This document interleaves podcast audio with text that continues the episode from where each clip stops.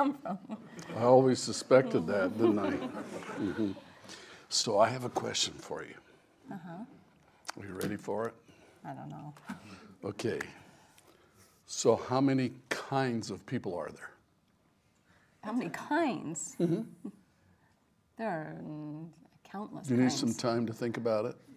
Okay, we'll, Yeah. let, we'll let her go ahead and think about that, won't we? kinds? Goodness. Time's up. No, no. No, you go ahead and think about it for a minute. Okay. But, you know, it's something we need to get you pinned down on. Really? Yeah. Okay. Okay. Do you remember last time we talked about a computer? Mm-hmm. And I want to show you my little computer again. Some of you remember this. We have the memory, we have the central processing unit and the sample program, and we explained basically how a basic computer functions. And I had a lot of comments come back from people saying, Thank you. They wanted to understand the simple thing, and, and a lot of them got it, and that made me very happy. But I want to go another step. I'd like to take us to the next level of understanding a basic computer. And it's fascinating because this is something that a lot of people really get confused about. And you have to kind of master it if you're going to live in a digital world, right? Everything is becoming computer. And a lot of people say, well, why do, why do computers only do ones and zeros? And what does that mean? I have a computer that does more than ones and zeros. It does twos and threes. And so I'd like to take that on as a challenge. Let's go back here to our little computer. And remember, we have this central processing unit, and what it does is it moves information from memory into these different registers. It does math functions, et cetera, and stores it back in memory. So let's figure out where the ones and zeros come from. Now remember, I have these little memory things here. I hope you can see how they're turning different ways. And depending on where I put my magnet, we either have the north pole going up or the north pole going down, depending on how they're magnetized. Well, if you were to look at this uh, Celis light that I have off to the side here, just barely on the image, I can I can turn this light into two states. Right now it's on, now it's off. But that's the only two states I have on or off. And that's like a memory location in a computer. Only it's not a light, it's actually a little chunk of magnetizable material that can either be magnetized with the North Pole up or with the North Pole down. Some people say magnetized or demagnetized. It depends on how old the computer is. But let's just say that if you magnetize it so that the North Pole is up, it remembers that. And later on, if you run it by a sensor, it can detect that it's up. And that's why we call it memory, because you magnetize it and then it remembers it and you can read it back later. Um, I have a, a coil in Area 51 that I can plug into an electric outlet. It's, it's actually a coil off of an old phonograph motor. I threw the phonograph away, but I got the little coil. And if I stick a, a nail or a screwdriver into the coil and plug it in, and then unplug it, it magnetizes whatever I put in there. If you think about it, I'm plugging into alternating current, so it's electricity going that direction and then the other direction 60 times a second. So I plug it in, unplug it, pull it out, and it's magnetized. And what's happening is that field is North Pole, South Pole, North Pole, South Pole 60 times a second. But when I unplug it, it's either north or south, and it's causing the polarity of the atoms in that magnetic material to oscillate back and forth, and so it becomes magnetized. So they're all North Pole up or North Pole down. So I pull out and I can pick up nails and things with it, okay? Well, now, if I plug it back in, and this time I, I take the nail or the screwdriver and I pull it out of the coil while it's still plugged in, it's hard to pull it out. It's, the coil's trying to hold it in there, but I pull it out and then I unplug it. Now it's demagnetized. And why? Why does it magnetize it if I leave it in and unplug it, and demagnetize it if I plug it in and pull it out? Well, as I pull it out, the field's changing back and forth, back and forth. The atoms are flipping. It's getting weaker and weaker and weaker and weaker, and it makes them all random. And we used to have to demagnetize the head on a recorder, and we had a little coil hooked up to a, a power thing, and we just go around the head. And as we pull away, it would demagnetize it and make the music sound better. You don't remember that? Do you have the answer to the question yet? Take your time. Take your time. No, there's no rush on it at all. The, the question Should was, start listing it? how many kinds of people are there? No, Yeah, yeah, how many kinds? Okay, so take your time. So coming back to here, so each of these memory locations can either be magnetized or not.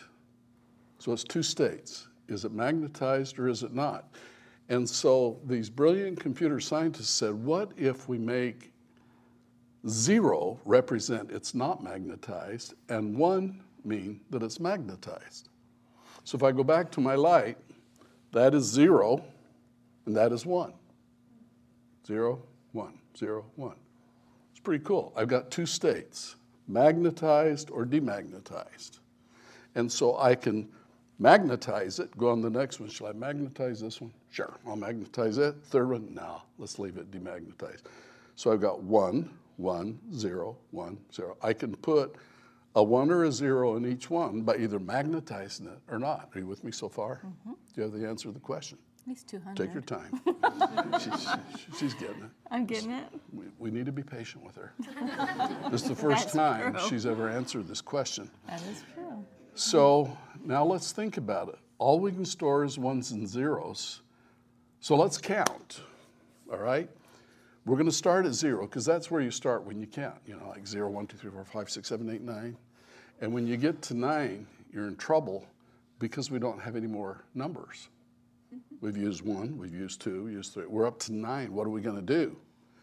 So what we do is we start over at zero again, but we push a number over in the next column. We call it 10, 11, 12, 13. We go clear up to 19. What do we do? We put a two in the second column. That's how we count. What do we do if we only have two digits? Well, we can count with two digits. We start with zero. So zero in normal numbers is zero. And one is one. We're doing great. We're counting. But what do you do when you get to two and you don't have the number two? You only have two states on or off. So what do you do for two? Two, two, two. So what we do is we push it over one. We call it 10. And what do you have next? 11. And what do you have next? 100. And then 101. So you, can you see how we're counting up? I'm going to kind of write these down here so we can learn how to count with only two digits. So we start with zero, and then we go to one. And what's the very next number? 10. And the next number is 11. And then we have to go all the way to 100. How we doing?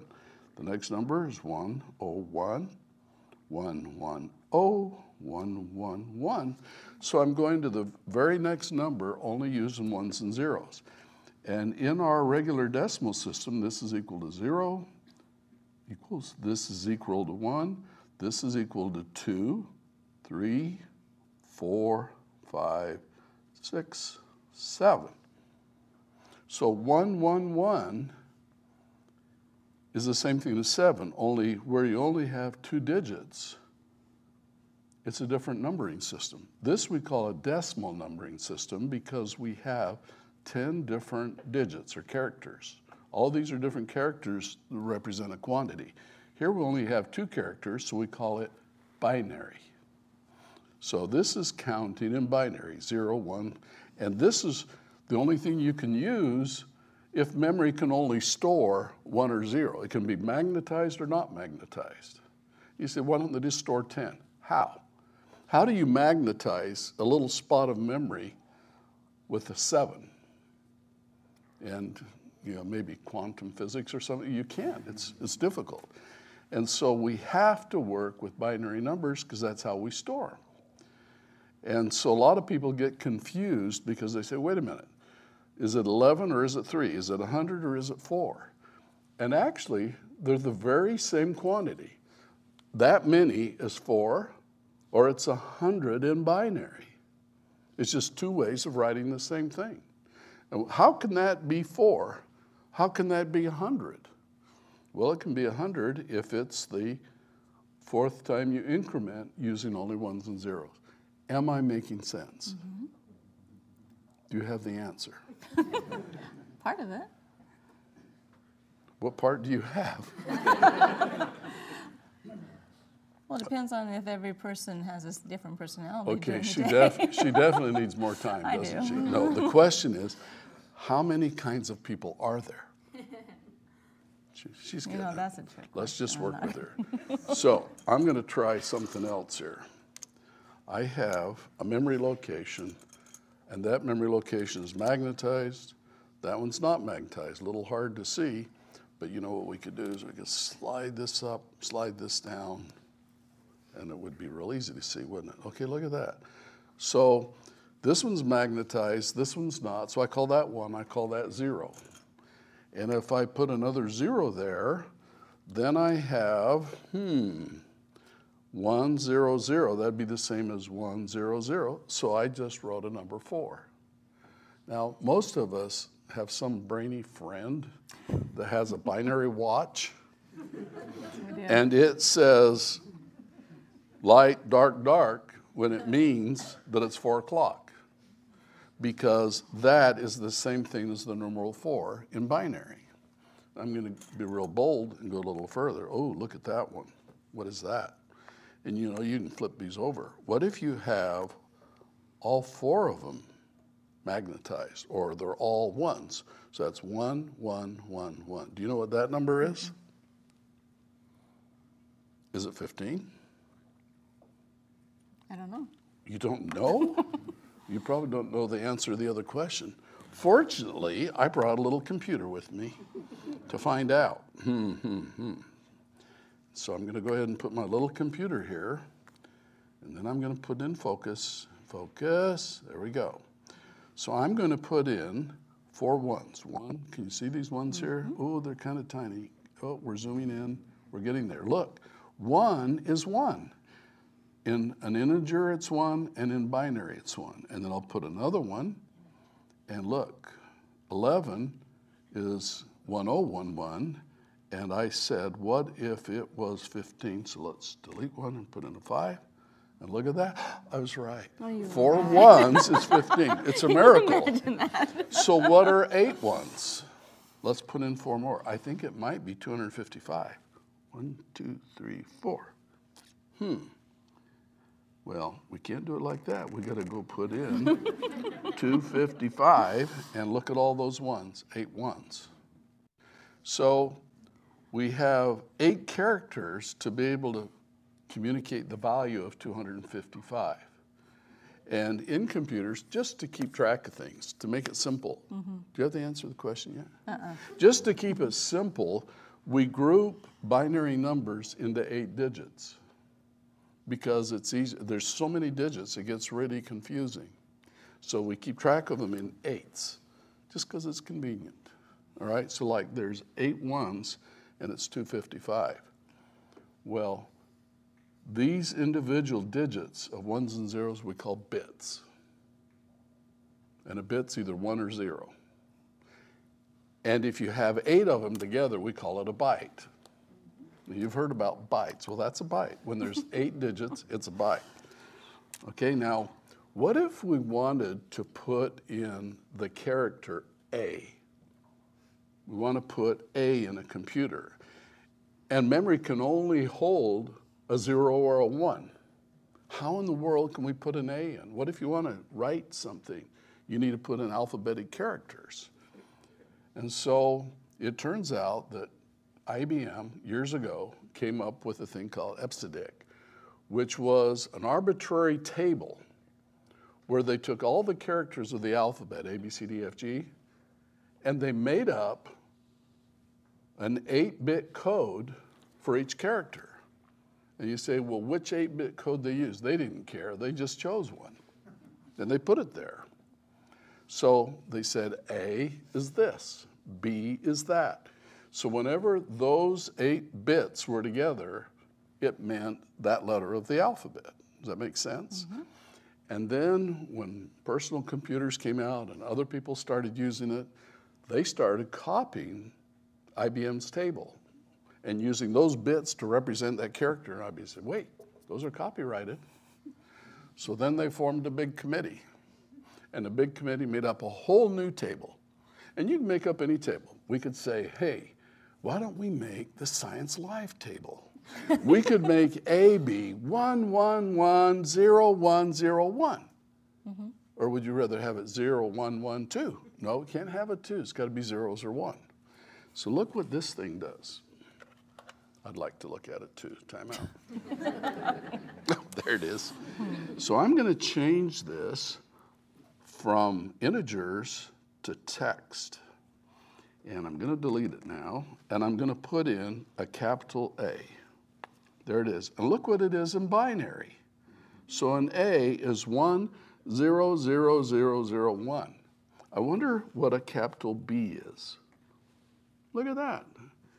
It's 10 at the end, which is 2, remember? Because mm-hmm. that's the second, that's the next digit. And I wonder what a capital C is. Hmm. So it's just counting up as you go through the alphabet. And it's interesting because when the ASCII committee made their table of what character should be what character, they did the same thing as IBM. They copied it, but you can't because it was copyrighted. So they flipped one bit. That's interesting. I think this is quite a story. So I'm going to back up here. so remember, A is 1, all those zeros, and a 1. But what would little a be? Lowercase a, look at that. It's 1, 1, 0, 0, 0. And if those first two digits determine whether it's uppercase or lowercase. And in IBM, double was uppercase and in ASCII, they now just flipped it. So one is uppercase, two is lowercase. And why did they keep them all the same except for that little change? Because everybody that's programming had them memorized. And they didn't want to memorize new things. So out came the ASCII table. So isn't that interesting? If you want to put a letter in a computer, you have to put in eight ones and zeros. That's the only way it can store it. And I think that's kind of fun. Now, I'm going to teach you in binary how to say page A. Oh, See if I can get this spelled right. I think I got it. Look at all of that. That's page A. what a bunch of ones and zeros. That's do you, I am. do you have the number? Are you talking about personalities or are you I'm, I'm asking people? how many kinds of people are there in the world? Do you give? I give. okay. She gives. She gives. Do you know the answer? No. do you want me to tell you the answer? I kind of do. I'm going to go back to go go go. Because I start thinking about it, I keep finding more and more and more. You can find more. I'm going to put in the number two. Look at number two. The number two in binary is what? 10. 10, exactly. Now, what was the question? How many people? Or what kinds of people? Or something like that. Has everybody seen the R card? Yes. This, this is the R card. See that? That's R. You've turned over that way. Look at that. That's me. Okay. I'm going to open the R card and it says. Oh, what? that is not how it works. So do you, do you give or are you going to answer? I'm still giving. You're, you're the gift that keeps on giving? I'm the gift that keeps on giving. Okay, so you, you, you're surrendering. You, you want me to tell you the answer of how many kinds of people there are? Please. Okay. 10. There are 10 kinds of people in the world. Those that know binary and those that don't. now think about it. 2 is 10. So there's 10. See, I, do, I was completely somewhere else. Where were you? Everywhere. On the backside of the moon? yeah. Uh, so that you did not have the answer. Did not we have have cut Science Live short right there. Mm-hmm. Science Live Short, huh? yeah. Okay, well, it's really interesting because a lot of people are intimidated by binary, and you really shouldn't be. It's a way of counting if you only have two fingers. You only have two, one, two. So you can count 1, 10, 11, 100, 101, 111, 1,000. And as you learn to count that way, you can start to store it in this computer memory. Here it comes. Wait for it, wait for it. Lost my phone. Yeah, you can put it in these memories where you can only store one bit at a time, a one or a zero. And remember, one is magnetized or on, and zero is off. And I say on because as you read these memories, they go over the wires. If there's a voltage, that's a one. If there's no voltage, that's a zero. And that's how we read it into these registers. Uh, kind of a, an interesting thing about these little basic computers is how you read memory with a CPU. And it's interesting because in a memory chip, you have all these locations, and the central processing unit, when it wants to read a number out of memory, it puts out an address. And in, in a simple computer, like the first one we built way back in the early, early days of the PC, the address was only 16 bits long. And of course, the address had to be in binary.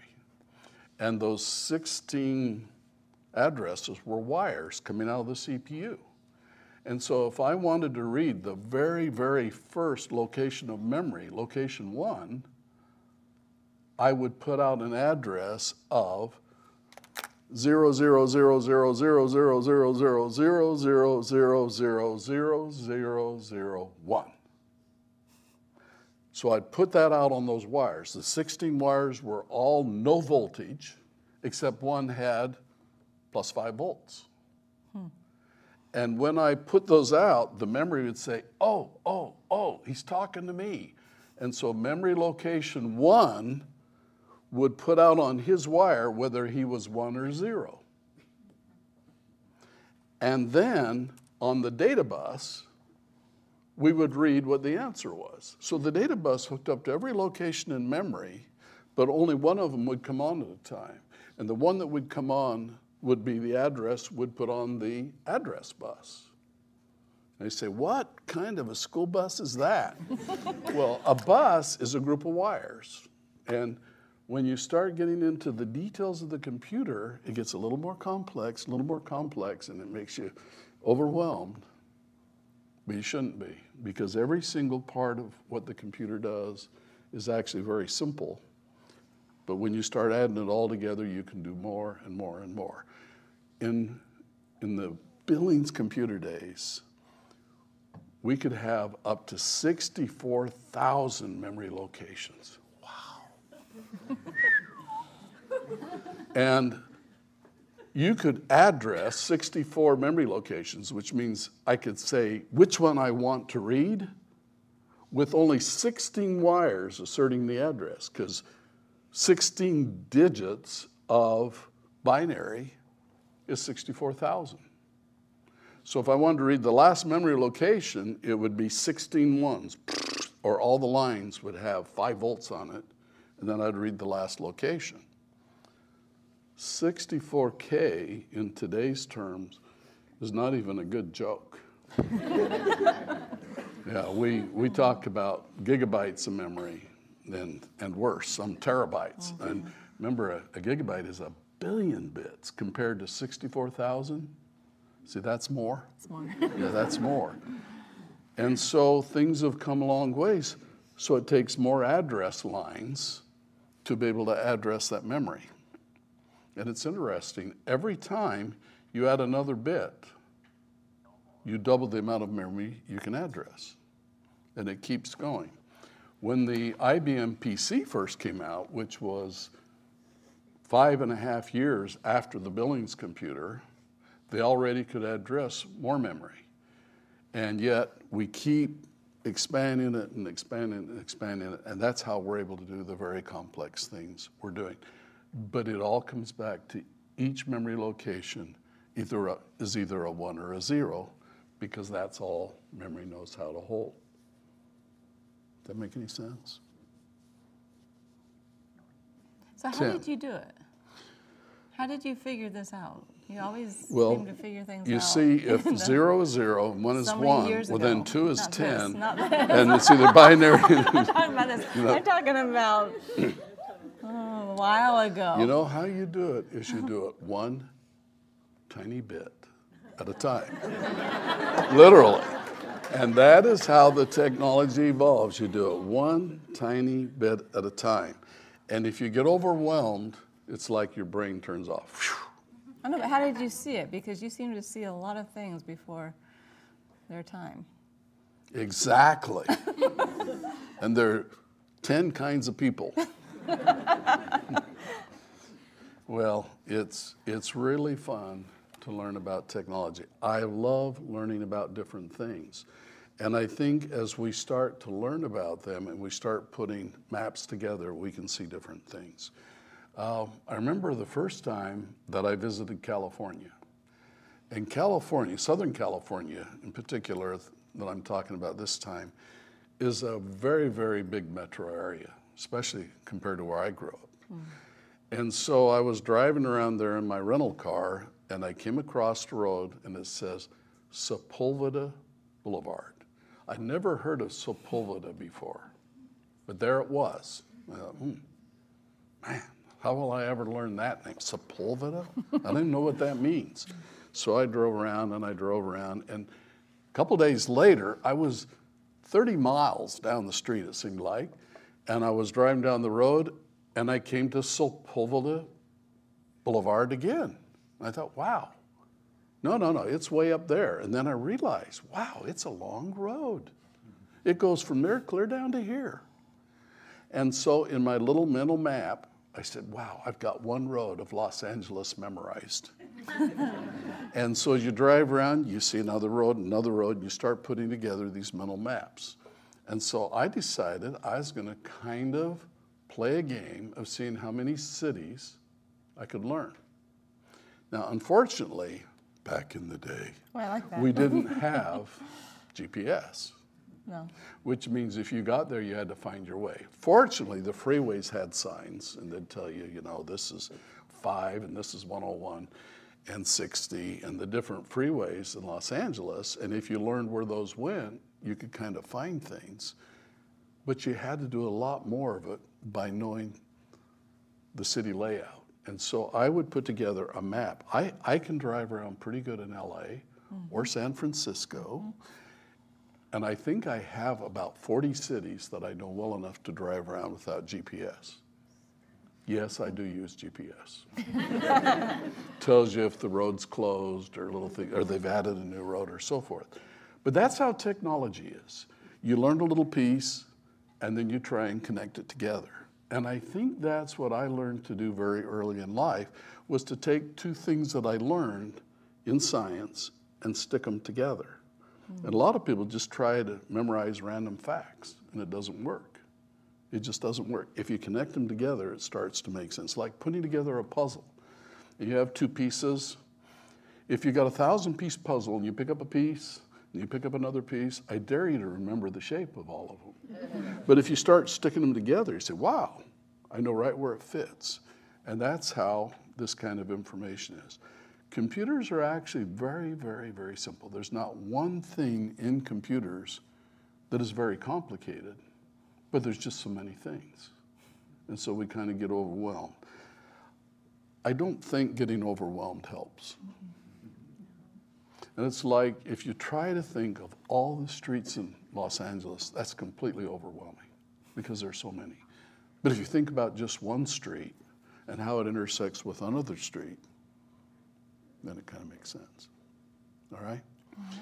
I would like to think that in Science Live, that those of you that are attending regularly are starting to get little pieces of knowledge, mm-hmm. of scientific knowledge, which you're starting to put together. And I found that some of the people I'm interacting with that are doing Science Live are starting to figure out how things go together. And it's like we're putting together a mental puzzle, which is your understanding of the universe of science in which you live. And I would like to think that if someone does this for a few years, they're going to be able to be empowered to understand a lot of things. If you just use a phone, if you just use a computer, you learn how to use it. But if you program it and learn how it works, then you start to know a lot more about the power and how it can depl- be deployed in the world on a wider basis. What do you think? I think so. Mm-hmm. It's an amazing world. It is an amazing world. Mm-hmm. And we have the very special privilege of getting to learn about it. Over the years, very, very brilliant minds that have gone on before us have worked very hard to figure out each of these little pieces mm-hmm. and put them together. And I think it was Sir Isaac Newton a long time ago that said, if I've seen further than others, which by the way he did, it's because I stand on the shoulders of giants. And I really think that we should be very thankful that all of this knowledge has been put together and delivered to us in such a logical way, like in our Acellus courses, so we, we can learn what would have taken lifetimes to have discovered. We can learn it in just one day. And realize that everything you learn, you should try to stitch together. And when you can start stitching little pieces of knowledge together, is when you start getting the picture. Tobias told us about that first electronic camera. And they took a lens and it focused the light on that array. And the array had the ability to sense whether or not there was light and how bright it was. And then you could read that array and be able to print out a picture. Well, we have the world shining on us, and we have to capture these little pieces. It wouldn't have done any good with the camera to have this one's bright, this one's dark, this one's bright, and this one's dark if you didn't know where to put them. You just put them the wrong place on the page, it wouldn't look like a picture. And he kind of found that out, phase one, didn't he? But it's the same with us. If we figure out these little pieces and then we start connecting them together, that increases our accumulated intelligence. And accumulated intelligence of especially practical knowledge is what empowers us to inventioneer, which to me means to make this wonderful world better. So that's how it works. I love that. You love what? That quote, what you just That said, quote. I love it. What- Could you please repeat it? You know what? I've been going through it. Mhm, Ten, I right? 10. Yeah, I get it. Ten. That was kind of a mean trick, wasn't it? You know, it kind of was. So here I comes the kinda- messages. Or that was a mean Yeah. trick. They're on my side. And then it said, way to go. That's how it works. Hmm. Well, hmm. I, um, I have been watching very carefully the students that have been doing Science Live, the, the ones locally here that I have access to, to see if some of these things are sticking in their minds and they're picking up the vocabulary and they're figuring out how to put it together. And I'm very pleased to report that it's working. It is. And I'm not quite sure how, but it's working. Mm-hmm. And so that's why next school year, we're going to be able to offer science credit for students that do Science Live. And I, I think that's neat. Um, I have uh, given a few lectures over the years at schools and other places where they invited me to come and, and talk. And um, I went to a high school years and years and years ago where they asked me to come and tell about my meanderings in technology. So I went there and I just told them what it was and, and came home. Well, about 20 years later, I met the chairman of a very big, powerful technical corporation. And he says, I just want to shake your hand. and he said, Do you remember when you gave that talk at that high school? And, and I could remember it. He said, I was there. And that was the day I decided to become an engineer. And I thought, awesome. Mm-hmm. Now, if that can hold true, Well, then during these science lives, some of you are going to decide to become technical engineers, engineers. Mm-hmm. But everyone that lives in this modern digital world will benefit from having some of these technology ideas under your belt. And you should know binary. You should understand what it is. You, you don't need to memorize that 1111 is 15 and eight ones is 255 and that 16 ones is 64,000. You don't have to remember all of that, but you should be able to count in binary 0, 1, 10, 11, 100, 101, 110, 111, 1000. You should be able to count in binary because it's real simple. You just, the next number you can go to only using ones and zeros. Is that so hard? Try it. One, Very good. good. zero. Okay, what's next after one? Comment. Comment. Yeah, she comment. doesn't like to be teased. I don't. Okay. hmm Go ahead. They love your tricks and they like the way you respond to me. and it says it right here. and they said, thank you for Science Live because it's taught them a lot. Well, I am very grateful for this That's privilege. And you know, to be able to spend this time with you each week is a great honor and a thrill. And the fact that so many of you are joining together, I think, creates a, a feeling of energy and excitement that can make the world a better place. If there's anything that I could radiate, even more than your understanding of science, it would be helping you realize the importance of the things you're learning. Learning is hard work, but it's worth it. And I have a new quote that I was hoping you were going to say, but you didn't. But here's my new quote you know, study as though your life depends on it, because it does. The rest of your life is going to depend on what you learn. And you'll be amazed time and time and time again where something that you've learned in your studies becomes useful to help you do things.